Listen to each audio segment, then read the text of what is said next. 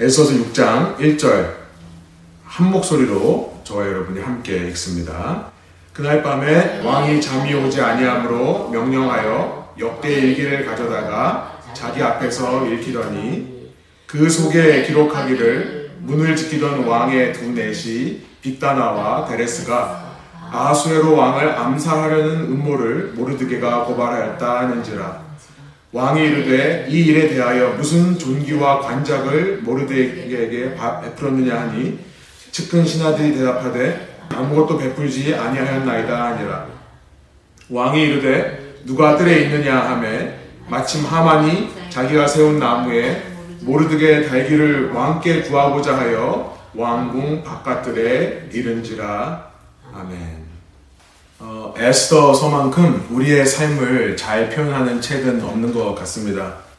이방인의 나라, 이 페르시아에 살던 디아스포라, 하나님의 흩어진 백성들의 이야기, 이 책 전체에 하나님이라는 단어는 등장하지 않습니다. 하나님의 이름인 야훼라는 이름도 등장하지 않습니다. 오늘 우리의 삶도 비슷한 것 같아요. 하나님이 우리 눈에 보이게 역사하시는 시대는 아니죠. 책의 주인공인 에스더와 모르드게라는 인물은 유대인임에도 불구하고 유대인들이 하는 어떤 종교 행위도 이 책에서 하지 않습니다. 안식일을 지킨다든지 말씀을 외우고 읽는다든지 하루에 세 번 기도를 한다든지 등등 유대인들만의 독특한 종교 의식이 드러나지 않습니다. 어, 슬라이드를 보시면 심지어 그들의 이름도 신앙인인지 아닌지 알 수 없는 그런 이름들입니다. 모르드게에 보면 모르드게라는 말은 어, 바벨론의 신인 마르둑, 마르둑이라는 신의 이름에서 이 모르드게, 모르드카이라는 이름이 나왔습니다. 이 마르둑이라고 하는 신은요, 팔레스타인 가나안 지방에서는 바알이라는 이름으로 불리던 신입니다. 페르시아 아람어로 표현해서 마르둑이라고 했는데요. 그 이름에서 따온 이름. 이 책에서 모르드게의 유대인 이름이 무엇인지도 나타나질 않습니다. 같은 신의 이름이 참고로 그리스 문화권에서는 지우스라고 하는 제우스 신으로 불리고요. 똑같은 신이 로마 문화권에서는 라틴어로 주피터라는 이름으로 불립니다. 에스더라는 이름 역시 유대인의 이름이 아닙니다. 원래 에스더의 이름은 하다사라는 이름이라고 어, 지난 시간에 우리가 살펴봤었죠. 그런데 이 에스더의 이름도 이슈타라고 하는 바벨론 지역에 있는 여신, 이 사랑의 신이고요.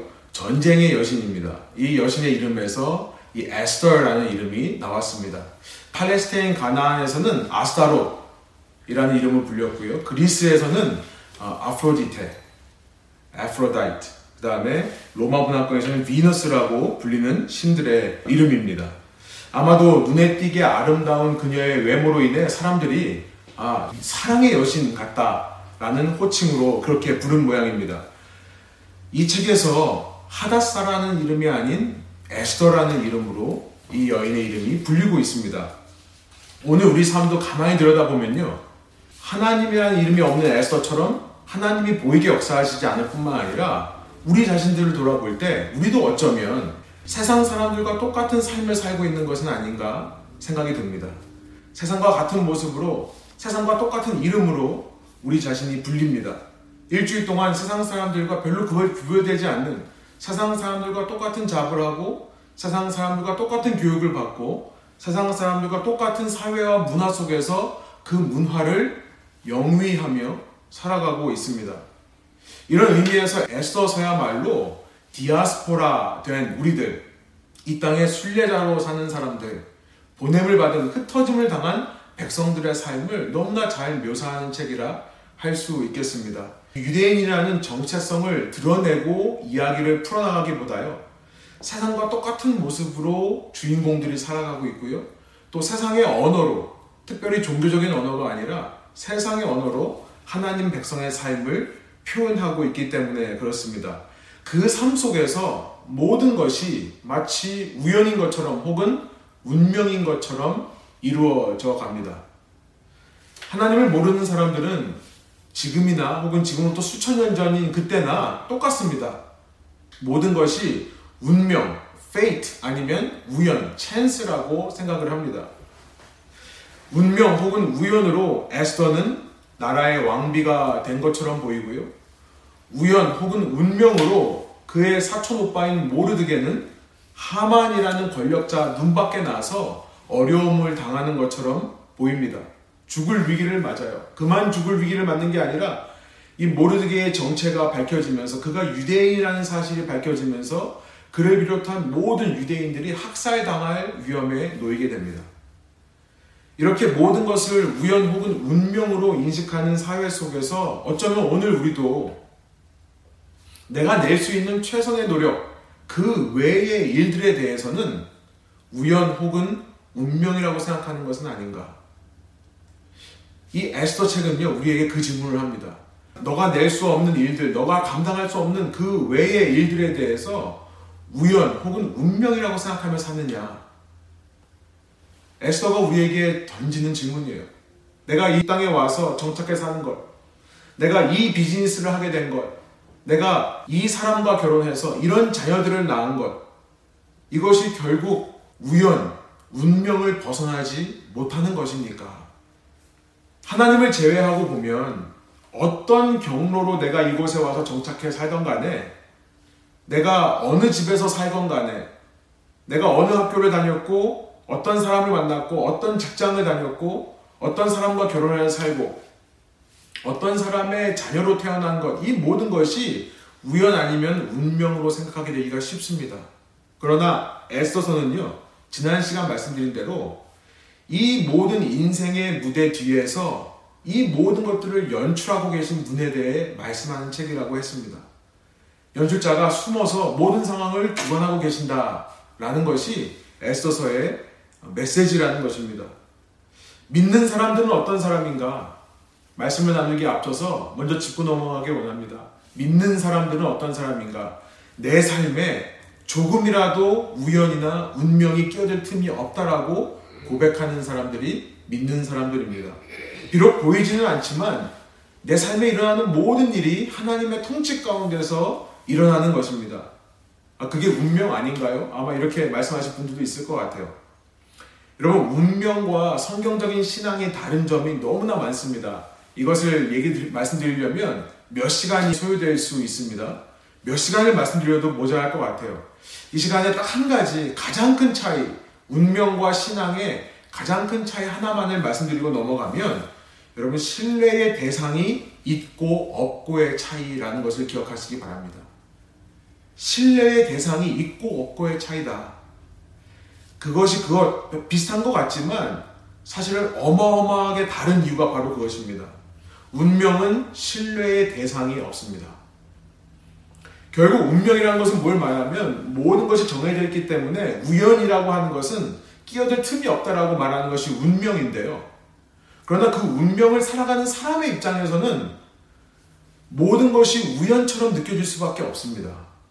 그렇지 않습니까? 모든 것이 정해져 있다라고 하지만 그 정해져 있는 운명과 내가 인격적인 교제, 개인적인 교제를 할 수 없기 때문에 사람은 그저 운명 아래서는 소외되고 고립되어 모든 것이 우연처럼 생각할 수밖에 없어요. 운명과 우연은 사실 그 본질상 맞닿아 있습니다. 그래서 한국말로는 운명을 줄여서 운이라고 하죠. 그래서 이런 말을 하는 겁니다. 운명 앞에서 인생은 속수무책이다. 운명은 우리를 배신한다.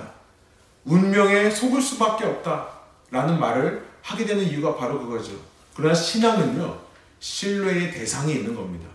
인격적인 관계, 개인적인 관계를 맺을 수 있는 그 신뢰의 대상이 있는 거예요. 우리가 아주 쉬운 영어인데도 자꾸만 잊어버리는 것을 특별히 내 눈앞에서 어떤 상황들이 일어날 때 자꾸만 망각하는 아주 쉬운 단어를 다시 한번 보여드리겠습니다. 신뢰라는 것은 다른 말로 trust예요. 믿는다는 것은 그 존재를 신뢰한다는 의미가 되는 것입니다. 마치 어린아이가 부모의 손을 잡고 따라가듯이 어떤 상황이 펼쳐지더라도 심지어 고난의 상황 앞에서도 신뢰의 대상을 따라갈 것인가? 애써서가 우리에게 질문하는 질문이라는 것입니다. 모르드게라는 사람은 하만이라고 하는 그 나라의 제2 권력자입니다. 이 권력자에게 절하기를 거부합니다. 말씀드린 대로 그 이유 때문에 모르드게뿐만 아니라 모르드게가 속한 유대 민족 전체가 학살당할 위기에 놓입니다. 그때 모르드게는 에스더를 찾아가죠. 에스더를 찾아가서 간청합니다. 그리고 말합니다. 네가 그렇게 왕비가 된 것이 결코 우연이나 운명이 아니라 혹시 이때를 위한은 아닌가? Who knows? 라는 질문을 한다고 했습니다. 누가 알겠는가? Who knows? 누가 알겠는가? 이 질문은요, 하나님의 주권에 대한 고백이라고 말씀을 드렸습니다. 이 상황 속에 하나님을 초청하는 것이며, 이 상황 속에서 하나님을 신뢰하는 질문이 바로 Who knows라는 질문이라고 말씀드렸어요. 그에 대한 대, 답으로 에서는 4장의 마지막에서 이렇게 말합니다. If I perish, I perish. 내가 죽으면 죽으리이다. 무슨 말입니까? 하나님 뜻에 순종하겠습니다. 라는 말을 하는 거죠. 그 말을 하는 것으로 4장이 끝납니다. 이제 오늘 우리가 5장부터 살펴볼 것인데요. 이 5장을 살펴보기 전에 다시 한번 우리 마음 속에 이 고백을 꼭 하고 지나가기를 소원합니다. 여러분, 예배는 일방적으로 말씀을 듣는 시간만이 아니죠. 말씀을 들으며 내 마음으로 그것을 믿겠습니다라고 고백하는 것이 우리의 예배 행위입니다. 저는 애써서를 이렇게 이해합니다. 애써서에는 하나님의 주권이 우연 혹은 운명처럼 가장되어 나올 뿐이다. 저는 이렇게 이해를 합니다. 우리 마음에 이 고백을 하기를 원해요. 여러분 마음속에 이 고백을 하시기를 원합니다. 지금 여러분께서 어떤 상황을 겪고 계시던 간에 여러분의 눈에, 아니 세상의 눈에, 아니 세상에서 말하는 그 시각으로 내 삶을 바라볼 때 이것이 지독한 운명인 것 같고 이것이 정말 재수 없는 우연인 것처럼 느껴질 때도 있겠지만 그 가운데 하나님이 다스리고 계심을 고백하는 저와 여러분 되기를 소원합니다. 내가 주려고 하지 말고요. 하나님 앞에 올려드리기를 원합니다. 여러분 이것이 바로 예배의 자세입니다. 경배의 자세입니다. 에스더는 사촌 오빠 모르드게가 찾아왔을 때 그를 향해 나를 위해 3일 동안 금식하며 기도해 주십시오 라고 요청을 합니다. 그리고 3일이 되었을 때 왕을 찾아갔다라고 5장 1절이 시작하면서 기록합니다. 1절이에요. 금식한 지 사흘째 되는 날에 에스더는 왕후의 예복을 입고 대궐 안뜰로 들어가서 대궐을 마주보고 섰다. 그때 왕은 어전 안의 왕자에서 문 쪽을 바라보고 앉아 있었다. 이렇게 시작합니다. 3일째 되는 날에 on the third day 유대인에게 있어서 3일째라는 것은 결정적인 순간을 의미합니다. A decisive moment. 그러니까 어떤 일이건 간에 3일째가 되면 결정이 나는 법이었어요. 에스더가 그만큼 비장한 각오로 왕 앞에 뭔가를 결단하겠다는 마음으로 나갔다는 것을 의미하겠죠. 그런데 앞서서 3장 12절에 보면 하만이라는 사람이 이 유대인을 죽이기 위해 제비를 뽑아서 아달월 그 해의 마지막 월 13일에 뽑힙니다. 이 12월 13일에 모든 유대인을 죽이기로 그 투표한 날, 그 부르라고 하는 페르시아의 주사위를 던져서 이 날짜를 결정한 날이 언제였냐라고 얘기를 하냐면 그 해 1월 니산월 13일이었다라고 얘기를 해요. 유대인에게 있어서 니산월은 첫 달입니다. 첫 달 13일은 유대인의 명절이 있기 이틀 전이에요. 유대인의 셈법으로 그때부터 시작해서 3일이 지나고 나면 유대인의 6월절이 됩니다. 그러니까 3일 후에 에스더가 나아갈 때 그때가 6월절이라는 것을 지금 얘기하고 있는 것을 알게 돼요. Passover. 어린 양의 죽음으로 인해, 어린 양이 피를 흘림으로 인해 백성에게 임할, 이 땅에 있는 사람들에게 임해야 될 심판이 Passover, 6월 되는 것, 피해지는 것, 넘어가는 것, 그것을 기념하는 날이 6월절이죠. 마치 에스더가 그 6월절 어린 양이 되는 겁니다. 그 어린 양이 되어 죽으러 가는 것임을 그 정도의 비장한 각오로 나가는 것임을 알게 되는 거죠. 여러분 이 에스더에게서 예수님의 모습이 보일 수밖에 없는 것은 너무나 당연한 일일 것입니다. 왜 죽으러 가는 일이냐면 그 당시 페르시아 법에는 왕 허락 없이 왕 앞에 나오는 사람은 죽게 되어 있습니다. 다만 그 사람이 왕 앞에 나왔을 때에 왕이 바라보고 저 사람이 무슨 말을 하러 왔는가 궁금한 마음이 들면 왕이 가지고 있는 금규라고 되어 있는데요. 골든 셉터. 이 통치하는 막대기를 앞으로 내밉니다.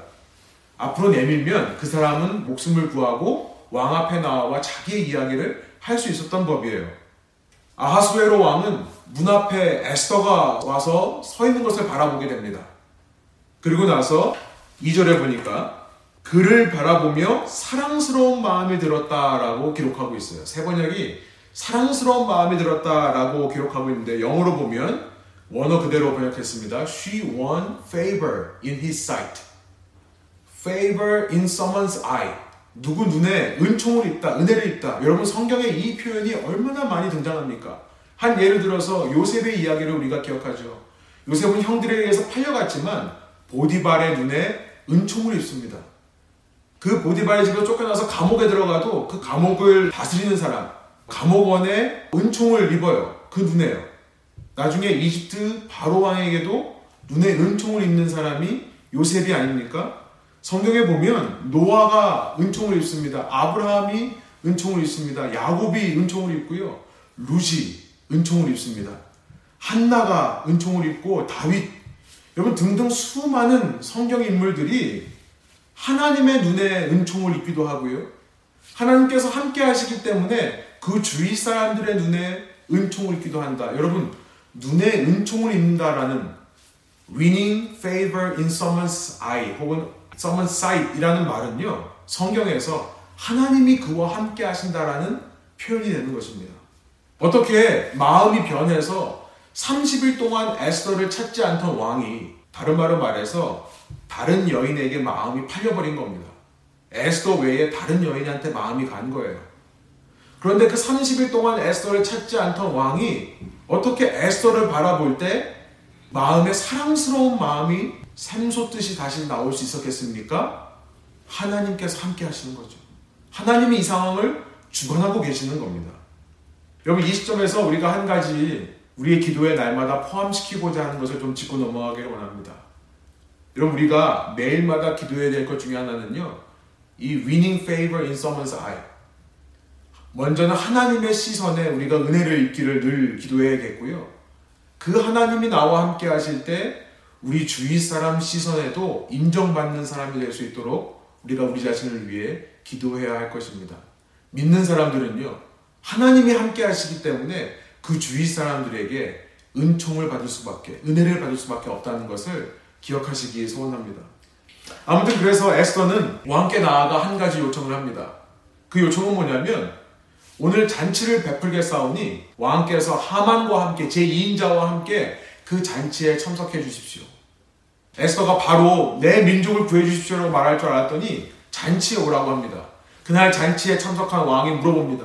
무엇을 하여 주기를 원하느냐? 그때 에스더가 뭐라고 하냐면 내일 또 잔치를 할 테니까 내일도 왕과 하만께서 내 잔치에 와 주십시오라는 말을 합니다. 여러분 저는 여기서 에스더의 지혜를 발견합니다. 금식하고 기도했다고 무조건 밀고 나가는 것이 아니죠. 하나님의 타이밍을 기다리는. 하나님의 타이밍. 여러분 이것이 참 지혜가 필요한 부분이라 생각이 듭니다. 옳은 것을 말하는 것은 너무나 쉽습니다. 옳은 것을 강요하기는 너무나 쉬워요. 그러나 옳은 일에 주위 사람이 동참할 수 있도록 기다릴 줄 아는 것이 지혜입니다. 목회를 하면서 많은 목회 선배들이 그런 얘기를 했던 것이 기억이 납니다. 하면 할수록 이 말이 제 마음속에 와 닿는데요. 목회는 타이밍이다 그러더라고요. 저는 목회만이 아니라 모든 인간관계가 그렇다 생각합니다. 다른 사람의 마음이 움직일 때까지 기다려줄 수 있는 것.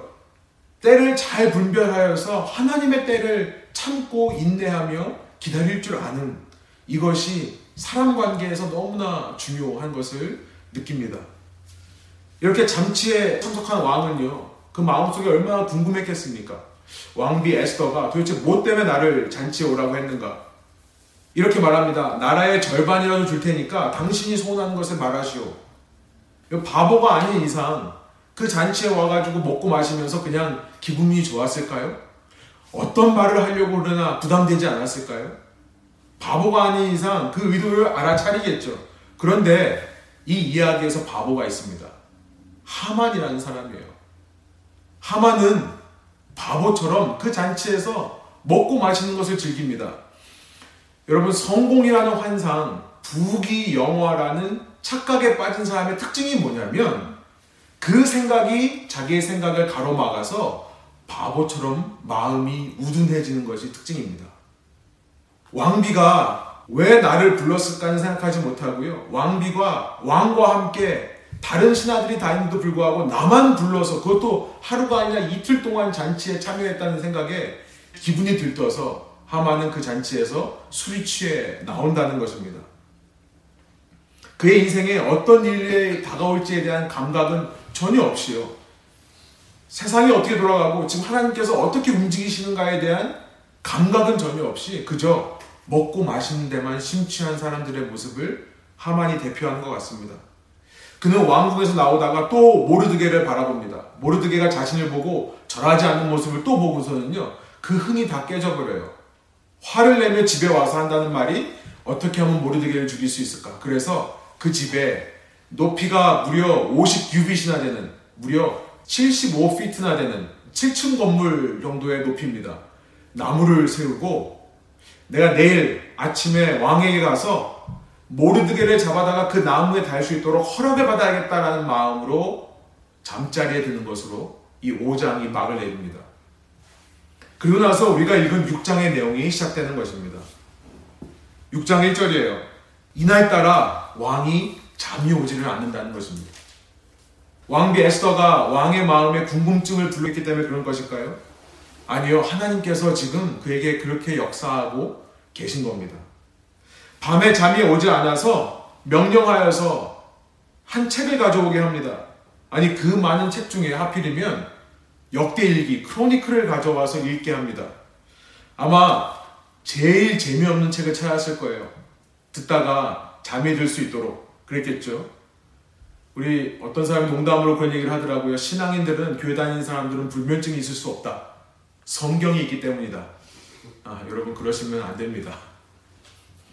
그런데 이 역대기를 읽다가 2장의 마지막에서 자신을 암살하려고 했던 사람들을 모르드게가 고발했던 것을 그냥 지나갔다는 사실을 깨달아요. 2장의 마지막에 나와 있던 이야기입니다. 모르드게가 이 빅다나와 데레스라는 사람이 암살하는 음모를 가지고 있었는데 그것을 고발하여 그 위기를 넘겼던 것을 기억하는데요. 모르드게라는 이름이 그렇게 생소할 수가 없습니다. 그래서 3절에 묻습니다. 모르드게에게 어떤 상을 주었느냐? 만일 그때 당시 말씀드린 대로 그렇게 왕을 암살하는 의도를 고발해서 왕을 보호했던 사람에게 내리는 오로상계라고 하는 지위를 모르드게에게 줬다면요. 왕이 기억하지 못할 리가 없죠. 그는 관리 중에 한 사람이 되어 있을 겁니다. 아마 그 충성심이 인정받았기 때문에 왕의 최측근 중에 한 명이 되었을 거예요. 그런데 모르드게한 이름이 너무 생소하기 때문에 왜 상을 안 줬냐 묻기 시작합니다. 그러면서 날이 새어버렸습니다. 4절에 보니까 다음 날이 되었어요. 밤을 샌 건지 모르겠습니다. 아니면 꾸벅꾸벅 졸다가 그 부분만 들었는지는 모르겠지만 밖에 누가 있느냐? 라고 부를 때 마침 하만이 있습니다. 하만은 아침 일찍 왕에게 와서 모르드게를 죽일 생각으로 왔던 것입니다. 그 하만에게 왕이 이야기합니다. 내가 상을 줘야 되는데 상을 못준 사람이 있다. 어떻게 상을 줬으면 좋겠느냐? 하만은요, 세상의 욕심에 눈이 멀어서 자기에게 상 주는 줄 알았대요. 자기에게 상 주는 줄 알고 내가 받고 싶은 대부를 말합니다. 그것은 뭐냐면 왕이시여 그 사람을 말에 태워서 왕관을 씌워서 온 성을 돌아다니며 이 사람이 존귀한 사람이다라고 외치게 하십시오. 여러분 이것이 어떤 장면이냐면 당시 왕이 즉위식을 할 때 그렇게 하는 장면입니다. 왕을 말에 태우고 온 성을 돌아다니며 이 사람이 존귀한 우리의 왕이다라고 공포했던 그것을 말합니다. 여러분 하만의 최종 목표가 무엇인지를 알 수 있는 대목이죠. 진정으로 영모를 꾸몄던 사람은 어쩌면 하만인지도 모르겠습니다. 여러분 세상에 눈먼 사람들의 최종 목표도 마찬가지입니다. 결국 자기 자신이 왕이 되는 거예요. 이때 예상하지 못한 왕의 말씀이 하만에게 떨어집니다. 우리 한번 6장 10절 함께 한번 읽어볼까요? 이에 왕이 하만에게 이르되 너는 내 말대로 속히 왕복과 말을 가져다가 대궐문에 앉은 유대 사람 모르드게에게 행하되 무릇 내가 말한 것에서 조금도 빠짐이 없이 하라. 하만이 말한 대로 모르드게를 말에 태우고 하만이 다니면서 외칩니다. 이 자가 왕께서 존귀하게 여기는 자다. 그렇게 하고 나서 그날 하만은 바로 전날 초대받았던 잔치로 초청되어서 갑니다. 둘째 날 잔치입니다. 에스더가 이 왕과 하만 사이에 썰렁한 분위기를 감지했겠죠. 어찌할 바를 몰라서 좌불안석하는 불안해하는 하만의 모습이 눈에 들어왔을 것입니다. 그 정확한 타이밍에 에스더는 자기의 요청을 말합니다. 저는 사실 유대인이었습니다. 지금까지 제 정체를 숨기고 있었지만 이렇게 말씀드릴 수밖에 없는 이유는 저 하만이라는 자가 나와 내 민족을 학살하려고 하는 계획을 하기 때문에 왕께 말씀드립니다. 8장에서 그 말을 들은 왕은 하만에게 분노합니다. 그리고 하만에게 누명을 씌워서 모르드게가 달려서 죽일, 죽게 하려고 세워놨던 그 나무에 하만을 달아 죽이게 하는 명령을 내립니다. 하나님께서 이루시는 반전이에요. 오버턴입니다.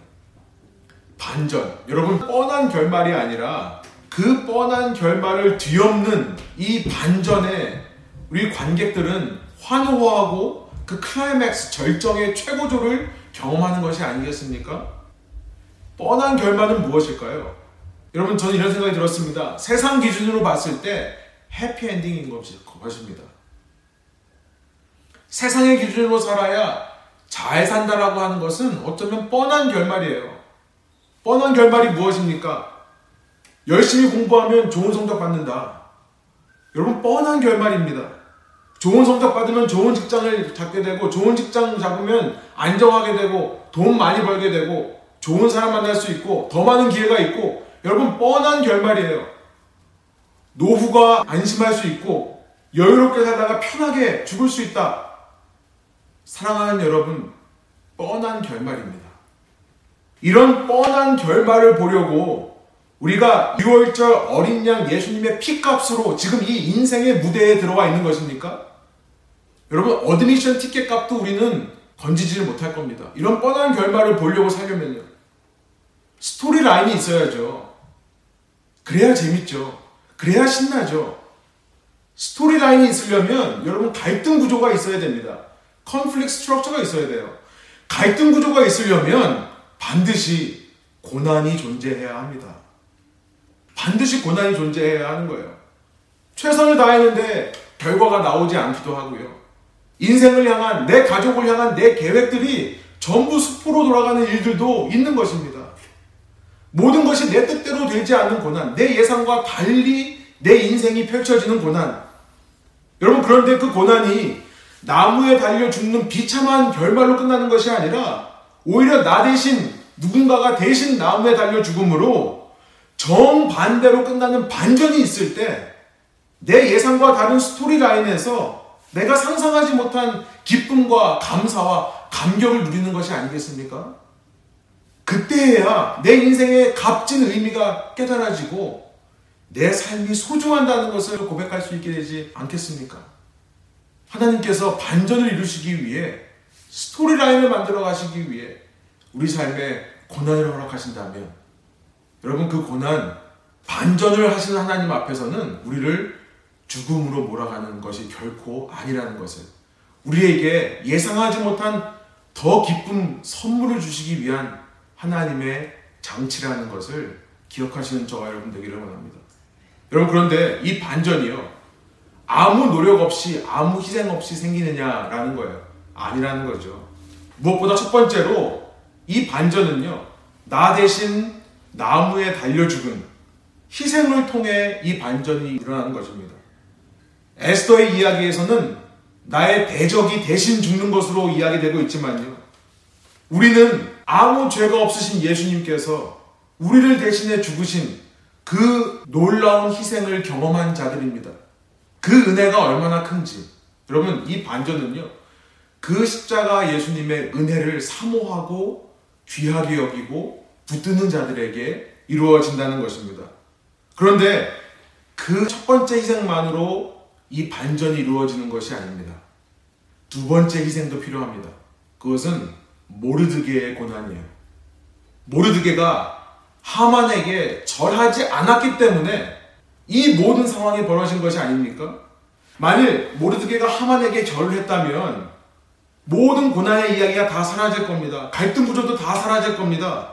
그러면 이 에스더 책은 에스더가 운 좋게 왕비가 되어 왕의 인정을 받았다. 이 이야기로 끝나버릴 거예요. 말씀드린 대로 뻔한 결말입니다. 그러면 누가 이 지루한 책을 읽겠습니까? 이 책을 통해 누가 하나님의 은혜를 발견하겠습니까? 모르드게가 하만에게 절하지 않기로 결단한 것으로부터 이 모든 고난과 갈등 구조가 시작했다는 것입니다. 그래서 지난 시간 제가 말씀드린 대로 왜 모르드게가 하만에게 절을 하지 않았을까?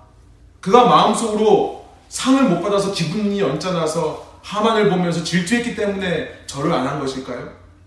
우리는 그 사실을 좀 짚고 넘어가야 되겠습니다. 여러분, 우리는 이 책에서 모르드게와 이 하만의 출신 배경을 이야기할 때 그 힌트를 얻게 됩니다.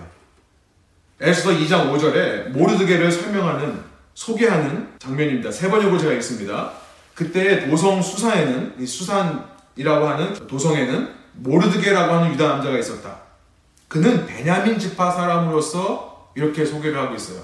베냐민 지파의 유대 사람. 하만을 어떻게 설명하는지 보세요. 하만을 소개할 때 이런 소개를 합니다. 3장 1절이에요. 이런 일이 있은 지 얼마 뒤에 아하수에로 왕은 아각 사람 함무다다의 아들 하만을 등용하여 큰 벼슬을 주고 다른 대신들보다 더 높은 자리에 앉혔다. 하만을 소개하며 아각 사람이라고 소개를 하고 있습니다. 여러분 성경에서 베냐민 지파와 아각 사람이 동시에 등장하는 장이 있죠. 우리가 가스페 프로젝트 살펴봤습니다만 사무엘상 15장입니다. 사무엘상 15장 보면 사울의 이야기죠. 사울은 베냐민 지파 출신의 첫 왕입니다. 선지자 사무엘을 통해 그는 아말렉과 전투하는 명령을 받습니다.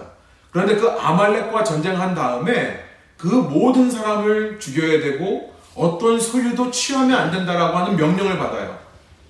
그러나 사울은 아말렉과 전투를 한 이후에 사람들뿐만 아니라 양 중에 소 중에 기름지고 좋은 것들 그 사람들의 좋은 것들을 자기의 소유로 만들어 버립니다. 왜 이렇게 불순종했냐라는 사무엘의 질문에 사울이 이렇게 대답해요. 사무엘상 15장 20절입니다. 사울이 사무엘에게 대답하였다. 나는 주님께 순종하였습니다. 주님께서 보내시는 대로 전쟁터로 나갔고 아말렉 왕 아각도 잡아왔고 그 왕의 이름이 아각이죠. 아말렉 사람도 진멸하였습니다.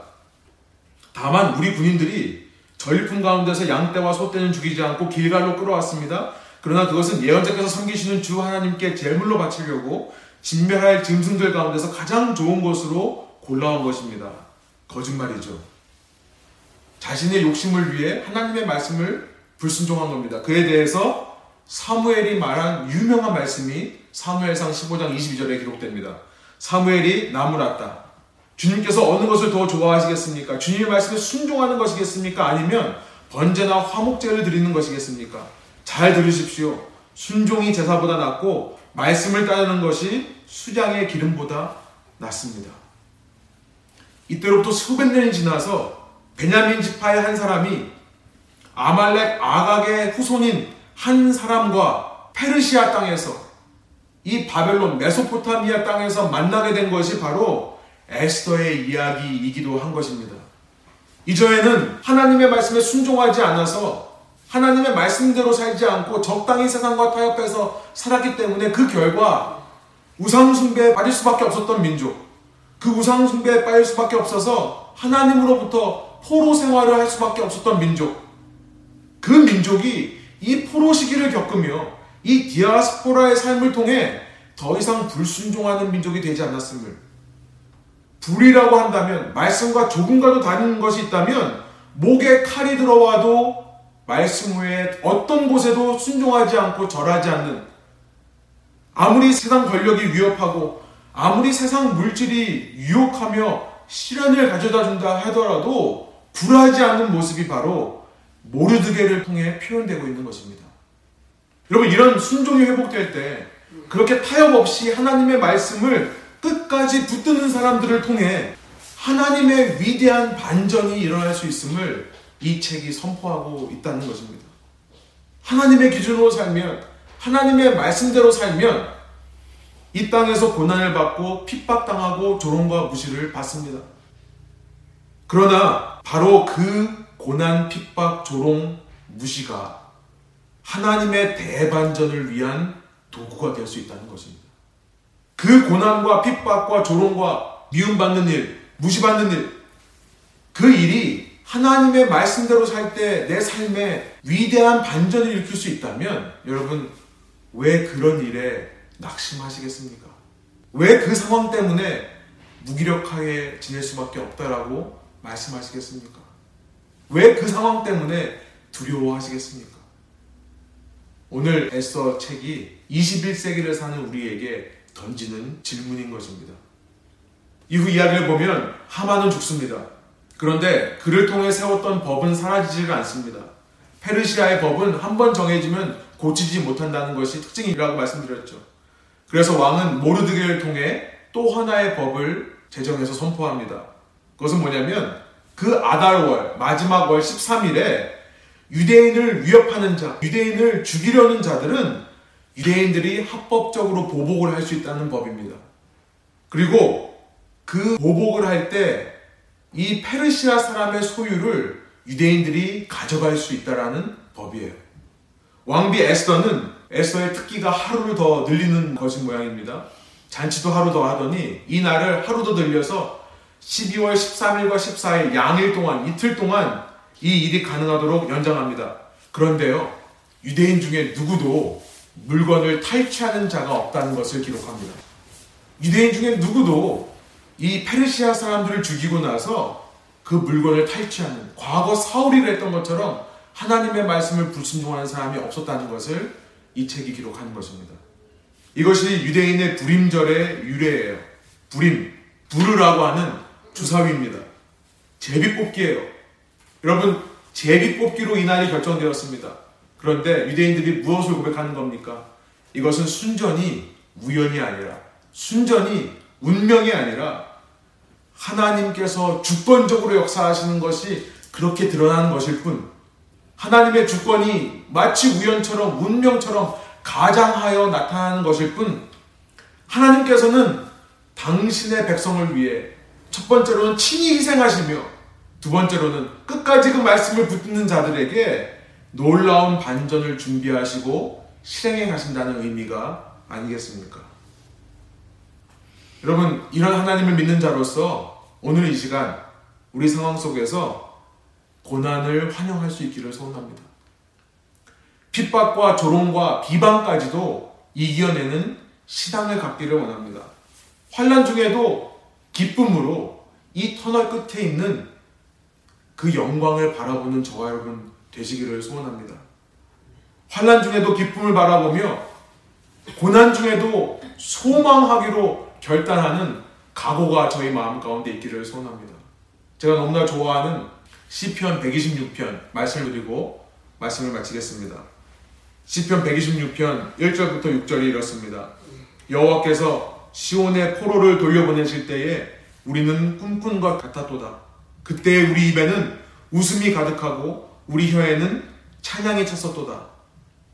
그때 문 나라 가운데서 말하기를 여호와께서 그들을 위하여 큰 일을 행하셨다 하였도다. 여호와께서 우리를 위하여 큰 일을 행하셨으니 우리는 기쁘도다. 여호와여 우리 포로를 남방 시내들 같이 돌려보내소서. 여러분 놀라운 것입니다. 이미 이 일이 일어나지 않은 겁니다. 아직 포로 생활 중인 겁니다. 그런데 믿음으로 포로 귀환하는 그 기쁨을 상상하며 이 시를 쓰는 겁니다. 그 고난 중에 환란 중에 조롱과 핍박 중에 이 시를 외치는 겁니다. 그러면서 이렇게 말을 해요. 눈물을 흘리며 씨를 뿌리는 자는 기쁨으로 거두리로다. 6절 반복합니다. 울며 씨를 뿌리러 나가는 자는 반드시 기쁨으로 그 곡식단을 가지고 돌아오리로다. 말씀의 씨앗을 그렇게 붙드는 저와 여러분 될 때에 주님께서 우리의 삶에 주님의 희생으로 놀라운 반전을 일으킬 것을 믿음으로 이 시간 우리가 고난 중에도 항상 기뻐할 수 있는 저와 여러분 삶 되시기를 간절히 소원합니다. 함께 기도하시겠습니다.